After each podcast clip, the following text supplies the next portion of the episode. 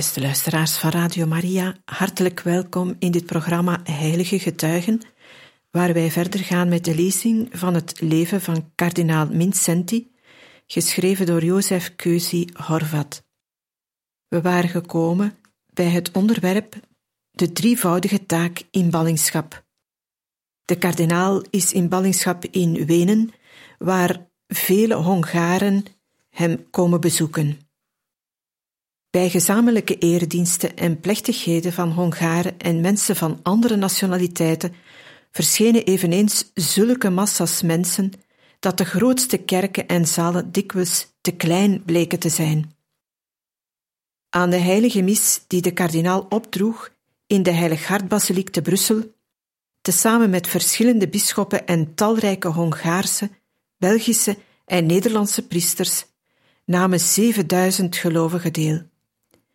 Dezelfde namiddag vonden vele honderden geen plaats bij het feest in de pronkzaal van het Paleis voor Schone Kunsten, waar toch ruimte is voor 2700 mensen.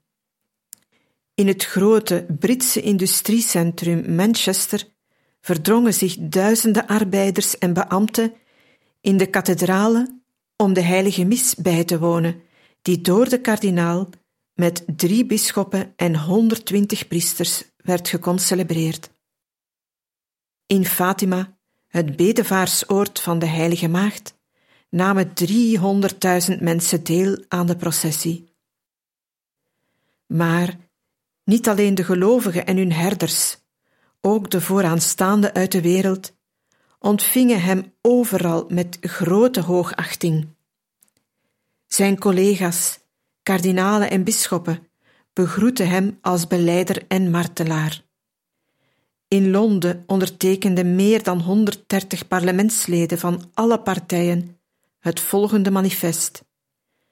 Groot-Brittannië verwelkomt kardinaal Mincenti als de meest op de voorgrond tredende strijder voor de vrijheid van Europa, die onbevreesd de nationaal-socialistische en de communistische onderdrukking tegenstand heeft geboden en daarom vervolging en gevangenschap heeft moeten verduren. De Canadese minister van Buitenlandse Zaken, Sharp, begroette hem met de woorden: In Jozef Mincenti, de held en martelaar voor de waarheid, begroet ik de grootste mens van onze tijd. De schare van gelovigen juichte hem overal toe, zelfs in de kerken en het applaus hield niet op. Jonge moeders tilden hun kleine kinderen omhoog, opdat hij ze zou zegenen. De verbannen kardinaal, die als zielzorger door de wereld reisde, zocht dit eerbetoon niet en liet er zich niet op voorstaan. Een van zijn getrouwen, die meermaals in zijn gevolg was, schrijft zeer juist: hij aanvaarde het, maar weerde het ook dadelijk af alsof hij wilde zeggen: Alles is slechts genade, en door deze genade ben ik wat ik ben. De aandachtige toeschouwer gaat verder. In zijn toespraken zoekt hij geen bijval. Hij spreekt niet over zichzelf, over zijn lijden en zijn vernederingen. Hij komt niet in opstand, hij klaagt niet aan. Hij verkondigt en verduidelijkt steeds alleen maar oude en eeuwig nieuwe goddelijke waarheden. Die waarheden waarvoor hij zijn leven op het spel heeft gezet en die hij ook nu nog beschouwt als de enige ware weg voor zijn volk en voor de gehele wereld. Zijn toespraken en preken waren niet kort. Wat hij te zeggen had, illustreerde hij rijkelijk met voorbeelden uit de Heilige Schrift, uit de levens der heiligen, uit de wereldgeschiedenis en uit de geschiedenis van Hongarije. Over het algemeen sprak hij Hongaars, dat dan vertaald werd. Desondanks bleven zijn toehoorders trouw en geduldig op hun plaatsen zitten, omdat zij datgene wat ze hoorden te horen kregen van de lippen van een levende beleider en martelaar. Ze luisterden naar een kerkvorst die na tientallen jaren van lichamelijke en geestelijke beproevingen, die ontzettend waren geweest, met de last van tachtig levensjaren op zijn schouders, was opgestaan en uitgetrokken, om vooraleer zijn lippen voor immer verstomden, voor de hele wereld getuigenis af te leggen van de waarheid van het evangelie van Jezus Christus. Tijdens deze zielzorgreizen kwam het meermaals voor dat de kardinaal in één week op vijf tot zes verschillende plaatsen de heilige mis opdroeg en preekte. Toespraken hield bij plechtigheden, bezoeken aflegde aan kerkelijke en wereldlijke hoogwaardigheidsbekleders, delegaties ontving, ter beschikking stond van pers, radio en televisie, en nog bovendien in persoonlijk contact trad met honderden gelovigen, vooral als dat Hongaren waren. Overal waar hij werd uitgenodigd, stelde hij namelijk de voorwaarde dat degenen die de organisatie hadden ervoor zorgden dat er tijd en gelegenheid was voor iedereen die dat wilde, hem te spreken en te zien. Er waren plaatsen waar de mensen tot middernacht om hem heen stonden om zijn ring te kunnen kussen of zijn hand te drukken. En dan had hij al een lange dag met vermoeiende bezigheden achter de rug. Geduldig luisterde hij naar iedereen en niemand liet hij heen gaan zonder een troostend of bemoedigend woord. Hij was ertoe bereid vijftig of honderd kilometer te reizen om zieke of oude Hongaarse gelovigen die niet naar hem toe konden komen, maar die hem wilden zien, op te zoeken, bicht te horen en de heilige communie te geven. In de eerste twee jaren reisde hij 58.000 kilometer per auto, trein en vliegtuig tussen de Oostenrijkse hoofdstad en de Canadese stad Vancouver aan de oever van de Stille Oceaan. Op terugreis uit Canada maakte hij eind september 1973 een grote omweg naar de stad Brunswick in de staat New York in de Verenigde Staten, waar hij de pasgebouwde kerk van de Hongaarse katholieke parochie inwijde. Aan deze inwijdingsplechtigheid namen 10.000 mensen deel. Ter herinnering hieraan liet het gemeentebestuur de naam van de straat waaraan de kerk lag van Somerset Avenue veranderen in Cardinal Mincenti Avenue. Zoals overal beweerde hij ook hier het eerbetoon af met de deemoed van Sint Paulus. Wat ik ben, ben ik door Gods genade. Zonder de genade van God ben ik niets.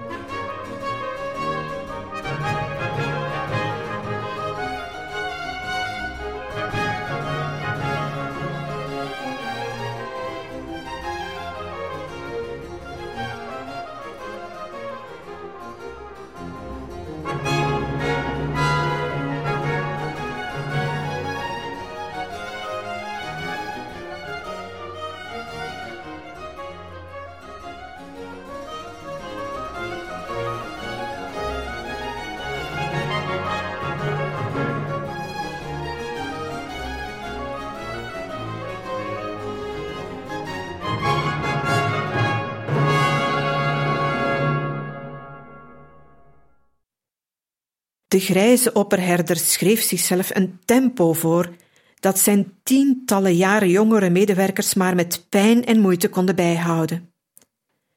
De vreugde dat hij na 25 jaar het woord Gods weer mocht verkondigen en weer zielzorger kon zijn, gaf hem waarlijk vleugels.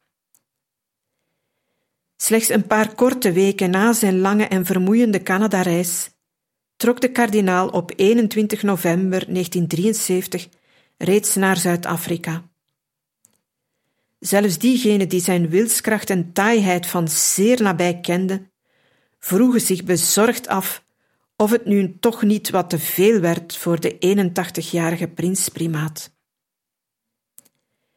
In de Republiek van Zuid-Afrika bezocht hij Johannesburg, Pretoria, Kaapstad en Durban. In elke stad was het programma in tweeën verdeeld: een Hongaars en een Engels deel. Het Hongaarse deel bestond uit de heilige mis, een preek en een avondbijeenkomst met een familiaal karakter. De ouders brachten ook hun kinderen mee. De kardinaal, of zoals hij zelf zei, de oude gast, ging met de kinderen aan tafel en praatte een poosje met hen. Daarna werden de kleine naar huis gebracht. De grotere kregen iets te doen in een zaal ernaast zodat de primaat gelegenheid had ongestoord samen te zijn met de volwassenen. Het Engelse programma, dat zich afspeelde in de bisschoppelijke kathedrale, bestond uit de heilige mis, een preek en een voordracht over het leven van de kardinaal. De gast preekte in het Hongaars, de preek werd vertaald in het Engels en aangevuld met een beschrijving van zijn leven zijn strijd en zijn lijden. Ook in dit land, waar de protestanten in de meerderheid zijn, namen zeer veel mensen deel aan de erediensten. Ofschoon de naam Vincenti ook in Zuid-Afrika wel bekend was, wist men minder bijzonderheden over hem dan in Europa of Amerika. Juist daarom volgden de toehoorders hem, ook als het verhaal over zijn leven erg lang duurde, tot het laatste woord toe met grote belangstelling. Dezelfde medewerker van de kardinaal, die met grote zorg om hem de reis met hem begonnen was, constateerde achteraf met blijdschap dat de primaat, in plaats van moeten worden, dag na dag het werk beter gedaan kreeg. Zelfs ondernam hij het op een ingelaste rustdag met een klein particulier vliegtuig de beroemde Kruger-wildtuin te bezichtigen.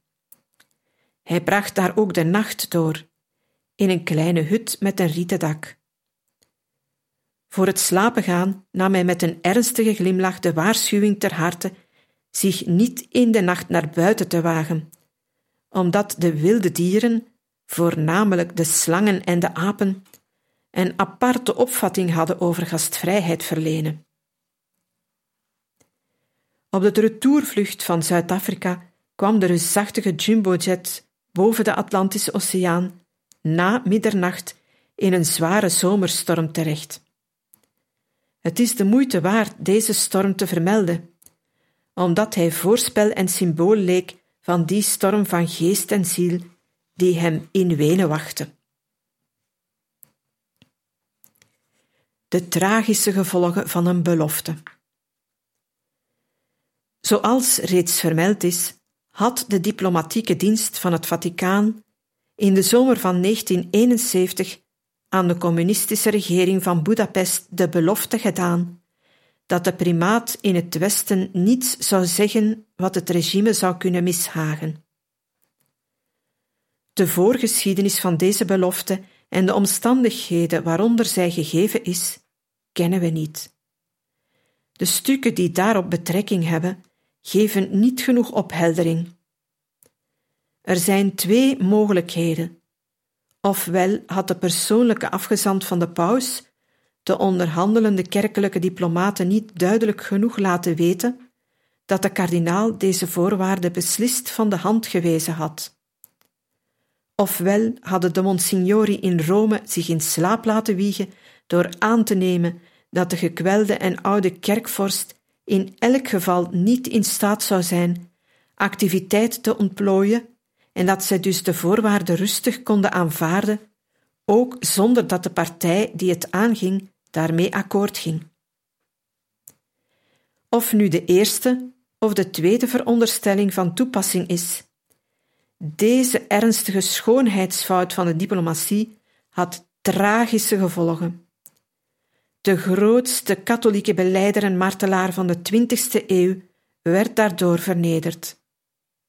De paus, die zijn diplomaten dekte, werd gedwongen pijnlijke beslissingen te nemen en miljoenen gelovigen reageerden met verontwaardiging. De belofte, die buiten medeweten en toestemming van de primaat was gegeven en hem pas dertien maanden later werd meegedeeld, respecteerde hij niet. Nooit professeerde hij, nooit hield hij toespraken of redenvoeringen die een politiek karakter droegen. Maar hij schrok er niet voor terug bij voorkomende gelegenheden openlijk uit te komen voor zijn mening over het bolsjevisme en over het communistisch regime, dat met behulp van Russische wapenen Hongarije onderdrukt hield. Hij maakte er ook geen geheim van dat hij hard doorwerkte aan zijn memoires en dat hij deze spoedig wilde publiceren. De communistische regering van Budapest, die zich beriep op de ongelukkige belofte die zo lichtzinnig gegeven was, protesteerde eerst schriftelijk tegen de activiteit van de kardinaal. Vervolgens stuurde zij diverse Hongaarse bisschoppen naar Rome om hun bezwaren kenbaar te maken over de schadelijke manier van optreden van de kardinaal. Er bestond namelijk gevaar, zo meenden ze, dat de communisten als vergelding de toestand van de Hongaarse kerk nog zouden bemoeilijken. Zonder dat hem dit gevraagd was, stuurde de primaat in juli 1973 de paus het Duitsstalig manuscript van zijn herinneringen toe. Een maand later schreef paus Paulus hem dat hij het manuscript met grote belangstelling had gelezen. Hij bracht echter wel onder de aandacht van de schrijver dat het Hongaarse regime op tweeërlei wijze wraak kon nemen. Het kon de laster tegen de primaat weer in herinnering brengen en het kon zich wreken op de kerk in Hongarije. In zijn antwoord reageerde de kardinaal al dus: Ik ben de nooit eindigende laster door de vijanden van de kerk al gewend en heb ook berust in de gedachte dat samen met hen mij ook de zogenaamde progressieve en linkse katholieken systematisch zullen aanvallen. Maar menselijk is het mijn recht en als bisschop is het zelfs mijn plicht de laster te bestrijden als ik dat in volle vrijheid kan doen. In verband met de tweede bedenking van de paus schreef hij: De geschiedenis van het bolsjevisme, die al meer dan een halve eeuw oud is, toont aan dat de kerk daartegenover eenvoudigweg geen tegemoetkomend gebaar mag maken bijvoorbeeld in de verwachting dat daarom het bolsjevisme de godsdienstvervolging op zou geven. Dit volgt uit het wezen en de natuur zelf van zijn ideologie. Ten slotte deelde de primaat de paus mee dat hij nog in de herfst de rechten van zijn memoires zou overdragen aan een grote uitgeverij. Twee maanden later, op 1 november 1973, ontving de kardinaal van de paus het officiële schrijven waarin hem gevraagd werd afstand te doen van zijn aartsbisschoppelijke ambt. De paus verlangde dit van hem met diepe tegenzin, zich ervan bewust dat hij daarmee nog leed zou toevoegen aan alles wat Vincenti tot hiertoe reeds te dragen had gehad. Hij motiveerde zijn wens met een beroep op de pastorale noden van het al 25 jaar lang verweesde aartsbisdom Estergom, waarmee hij rekening diende te houden. Anders zou aan de zielen van de Hongaarse kerk grote schade worden toegebracht. De echte reden voor de vraag afstand te doen stond in de laatste zin van het schrijven. waarin de paus opmerkte dat de primaat na zijn ontslag vrijer kon beschikken over de uitgaven van zijn memoires. Een van de vertrouwde medewerkers van de primaat schrijft: Innerlijk leed de kardinaal veel door de wending die de toestand nam, maar naar buiten liet hij niets merken. Met de rust en zekerheid aan grote geesten eigen, vervolgde hij zijn weg. Degenen die hem tijdens zijn leven goed hadden gekend, hebben hem nooit zo standvastig kunnen zien als in deze maanden. De primaat beantwoordde de vraag van de paus na rijpe overweging, na zijn Zuid-Afrika-reis. Met alle respect deel ik de Heilige Vader mee, schrijft hij, dat ik bij de huidige toestand van de katholieke kerk in Hongarije geen afstand kan doen van mijn aartsbisschoppelijk ambt.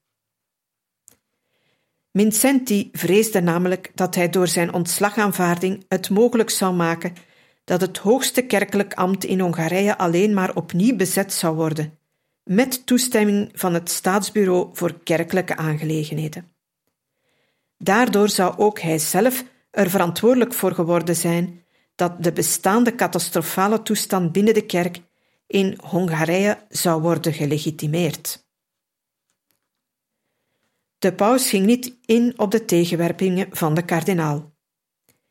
In zijn brief van 18 december 1973, die de prins-primaat ontving op 26 december, de 25ste verjaardag van zijn gevangenneming, liet hij de kardinaal weten dat de aartsbisschoppelijke zetel van Estergom vakant verklaard was. In een brief van 7 januari 1974 deelde de primaat mee aan de paus. Niet het persoonlijk verdriet en niet het vastklampen aan het ambt zijn de reden dat ik de beslissing niet kan aanvaarden. Ik kan het niet doen omdat deze maatregel de katholieke kerk in Hongarije nog meer zou belasten, het geloofsleven zou schaden en verwarring teweeg zou brengen in de zielen van de rechtgelovige katholieken en van de kerkelijk getrouwe priesters. Op grond daarvan vroeg hij de Heilige Vader deze beslissing te herroepen. Maar het tegendeel gebeurde. Op 5 februari 1974, precies 25 jaar na de dag van het Vincenti-proces, meldde het Vaticaan en Budapest gelijktijdig dat Paus Paulus VI de aartsbisschoppelijke stoel van Estergom vakant verklaard had en dat bisschop Dr. Laszlo Lekai benoemd was tot administrator. Omdat enkele nieuwsagentschappen het bericht publiceerden op een manier die de indruk wekte als zou kardinaal Vincenti zich volgens een overeenkomst tussen hem en de paus hebben teruggetrokken als rustend priester, hield de primaat het voor noodzakelijk in het belang van de waarheid de volgende verklaring bekend te maken. De beslissing werd getroffen alleen door de heilige stoel.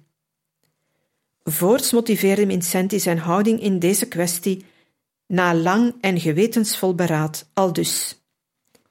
Ten eerste, Hongarije en de katholieke kerk in Hongarije zijn niet vrij. Ten tweede, de leiding van de bisdommen ligt in handen van een kerkelijke administratie, opgebouwd door het communistische regime en daardoor ook gecontroleerd. Ten derde, geen enkele aartsbisschop, bisschop of apostolisch administrator is in de gelegenheid iets te veranderen aan de samenstelling of het functioneren van bovengenoemde kerkelijke administratie. Ten vierde, het regime beslist erover wie kerkelijke posten moet bekleden en hoe lang de daartoe benoemde op hun post mogen blijven. Voorts beslist ook de regering wie de bisschoppen tot priester mogen wijden. Ten vijfde, de bij de grondwet gewaarborgde vrijheid van geweten en van godsdienst wordt in de praktijk onderdrukt. Het facultatief godsdienstonderricht werd geweerd uit de scholen, in de steden en in de grotere plaatsen. Thans gaat de strijd verder in de scholen van de kleinere gemeenten. De jeugd wordt tegen de wil van de ouders uitsluitend in atheïstische zin opgevoed. Gelovigen worden op vele terreinen van het dagelijks leven gediscrimineerd. De gelovige leraren en leraressen werden nog maar kort geleden gesteld voor de keus tussen hun beroep en hun geloof. Ten zesde, de benoeming van bisschoppen, respectievelijk apostolische administratores, zonder het uit de weg ruimen van bovengenoemde misstanden, lost de problemen van de Hongaarse kerk niet op. Het inzetten van vredespriesters op belangrijke kerkelijke ambten schokt het vertrouwen van de kerkgetrouwe priesters en gelovigen in de opperste leiding van de kerk. In deze situatie, zo eindigt de verklaring, kon kardinaal Vincenti zijn ambt niet neerleggen. Niet alleen onder de in vrijheid levende Hongaren, niet alleen onder de katholieke gelovigen, maar in alle landen en in alle bevolkingslagen van het Westen, tot welke ideologische of politieke groepering zij ook behoorden, bracht de beslissing van de paus verbijstering teweeg. Duizenden protestbrieven en protesttelegrammen stroomden binnen in het Vaticaan. De Italiaanse jongeren die zich op het Sint-Pietersplein verzamelden voor de protestdemonstratie, deelden vlugschriften uit met de tekst Eindelijk moet er een eind gemaakt worden aan de schandelijke concessies aan de communisten. De Parijse Figaro kenschetste de beslissing van de paus als een dieptepunt dat in de moderne kerkgeschiedenis geen voorbeeld had. Naar de mening van de Frankfurter Allgemeine Zeitung was het afzetten van Vincenti door Rome een rampzalig gebrek aan begrip van wat het communisme inhield. Wij moesten meemaken dat de Heilige Stoel op het historisch beslissend uur zijn nuchter beoordelingsvermogen verloor. In Toronto, Canada, vond het dagblad Sun dat de paus wel had kunnen wachten tot naar de wetten der natuur Vincenti was heengegaan uit de rijen van de levenden. Vincenti is tenslotte niet zomaar iemand, veel eer is hij een symbool. Waarschijnlijk was het het West-Duitse dagblad Die Welt dat met de meest onbarmhartige openheid de beslissing van de paus en de daarachter schuilgaande Oostpolitiek van het Vaticaan kritiseerde. Het Vaticaan heeft een martelaar afgezet. Paus Paulus VI heeft kardinaal Vincenti uit zijn ambt als primaat van de katholieke kerk in Hongarije ontheven. Eerst de vele jaren in de kerkers van de communistische gevangenschap, daarop de vele jaren leed in het asiel van de Amerikaanse ambassade, tenslotte de last van het leven in ballingschap, en als besluit deze streep eronder. Het is de bittere consequentie van een Vaticaanse politiek van aggiornamento, in het Duits gezegd aanpassing of aanpassing. Een aanpassing aan de macht van de atheïsten. Het Kremlin zal zich in de handen wrijven. Ora et collabora. Bidden en samenwerken. Samenwerken met de vijanden van het geloof. Zware wolken trekken zich samen boven het Sint-Pietersplein.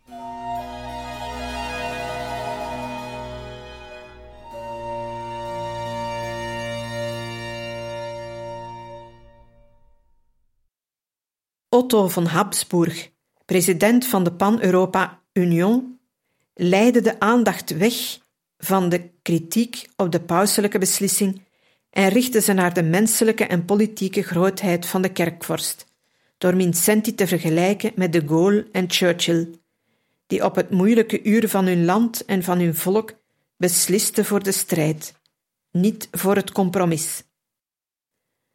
De weg van Vincenti is van het begin af aan rechtuit. In de acht decennia van zijn leven vinden wij nog arglistig opportunisme, nog dubbelzinnige overeenkomsten met de machthebbers. Hij werd zichzelf en zijn principes nooit ontrouw. Zijn gestalte reist boven ons uit en zal ook uitreizen boven de tijd waarin we leven.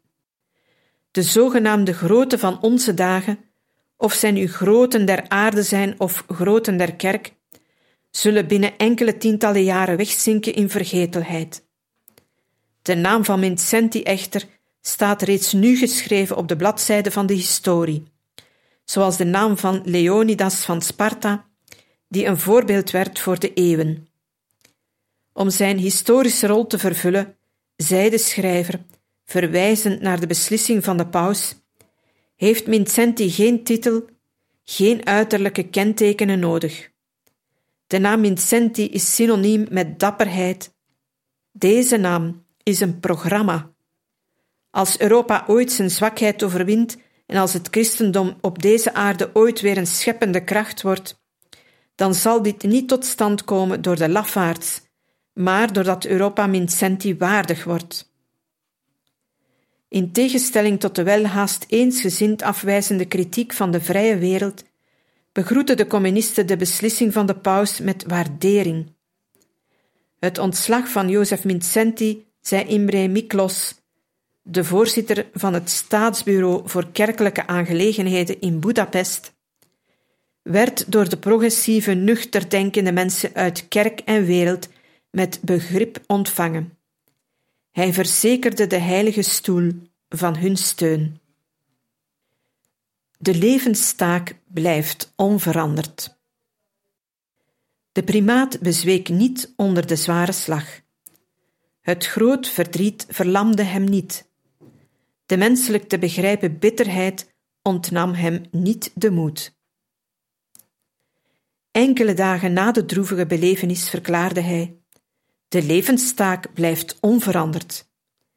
Ik heb genoeg te doen op vijf werelddelen en ik smeek God dat ik deze taak kan vervullen. Misschien zal het werk moeilijker zijn dan tevoren, maar met Gods hulp zal ik het volbrengen.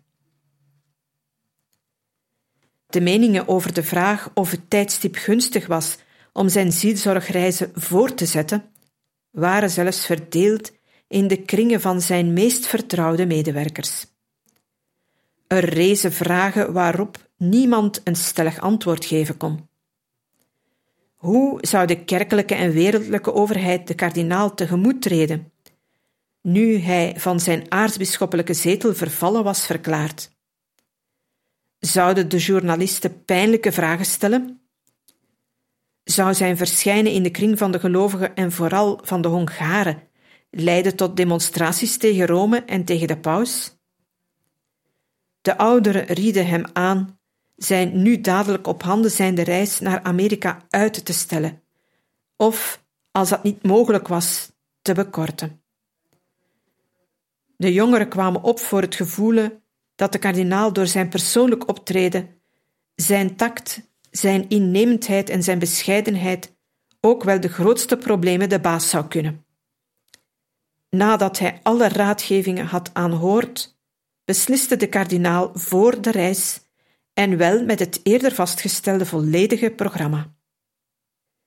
Gedurende de Amerika-reis, die zeven weken duurde, van 7 mei tot 28 juni 1974, was de kardinaal tezamen 35 keer als kerkelijk functionaris in het reusachtige gebied tussen de steden New York, Washington, Dallas, San Diego, San Francisco, Cleveland en opnieuw New York. Tijdens de eerste dagen aan de oostkust van de Verenigde Staten was er inderdaad een zekere hoffelijke terughoudendheid tegenover de kardinaal merkbaar van de kant van de autoriteiten uit kerk en wereld. Maar de zielzorgers en priesters en ook de grote schare gelovigen ontvingen hem van de eerste minuut af met demonstratieve geestdrift. Dat deden niet alleen de Hongaren, maar ook de Engels sprekende gelovigen. In meer dan één gemeente overreikte de burgemeester hem de gouden sleutel van de stad. Naast de kerken werden bomen geplant ter herinnering aan zijn bezoek. Dienstdoende politieagenten knielden op straat voor hem neer en vroegen om zijn zegen. Ook bij persconferenties ontstonden geen problemen. De vragen waren overal objectief en de kardinaal beantwoordde ze met oprechte ongedwongenheid. De kranten en ook de commentaren voor radio en televisie lieten nooit na er de nadruk op te leggen hoe sterk en fris de verbannen kerkvorst met zijn 82 jaar deze reis, die zelfs een jong organisme zou vermoeien, tot een einde bracht. Ook de aanvankelijke terughoudendheid van de hoogste leiders uit kerk en wereld verdween spoedig. Toen ze bemerkten dat de kardinaal geen woord besteedde aan het onrecht zijn persoon aangedaan, en dat hij na zijn onverholen afkeuring van de Vaticaanse Oostpolitiek steeds aan het hoofd van de kerk de trouw bewees die hem toekwam, vooral toen het hun duidelijk werd dat niet alleen de Hongaren, maar ook de Engels sprekende gelovigen in scharen stroomden naar de heilige missen en de preken van de kardinaal, legden zij hun terughoudendheid af. Als voorbeeld wil ik hier het geval van Youngtown aanhalen, in de stad Ohio, vanwege haar industrie de staalstad genaamd. In de persoon van uw eminentie, aldus bisschop James Malone, in zijn welkomstreden, zie ik het karakter dat het ideaal van de christelijke mens het best gestalte geeft. Een persoonlijkheid die bij het verzet tegen zowel de nationaalsocialisten als de communisten de moed bezat de belangen van het volk te verdedigen, verdient opperste hoogachting. In de persoon van uw eminentie heet ik welkom in onze kring, een kardinaal van de katholieke kerk, de nationale held van de katholieken en protestanten van Hongarije en een strijder voor de vrijheid van de mens en van de godsdienst. Gedurende zijn bezoek aan Washington namen veertien senatoren het woord om de persoon van Vincenti als symbool van de vrijheid te eren. Beste luisteraars, we beëindigen hier voor vandaag deze lezing over het leven van kardinaal Vincenti en gaan volgende keer verder met het hoofdstuk De levenstaak blijft onveranderd. We hopen dat deze lezing u veel deugd heeft gedaan, wensen u nog een gezegende avond toe en tot een volgende maal.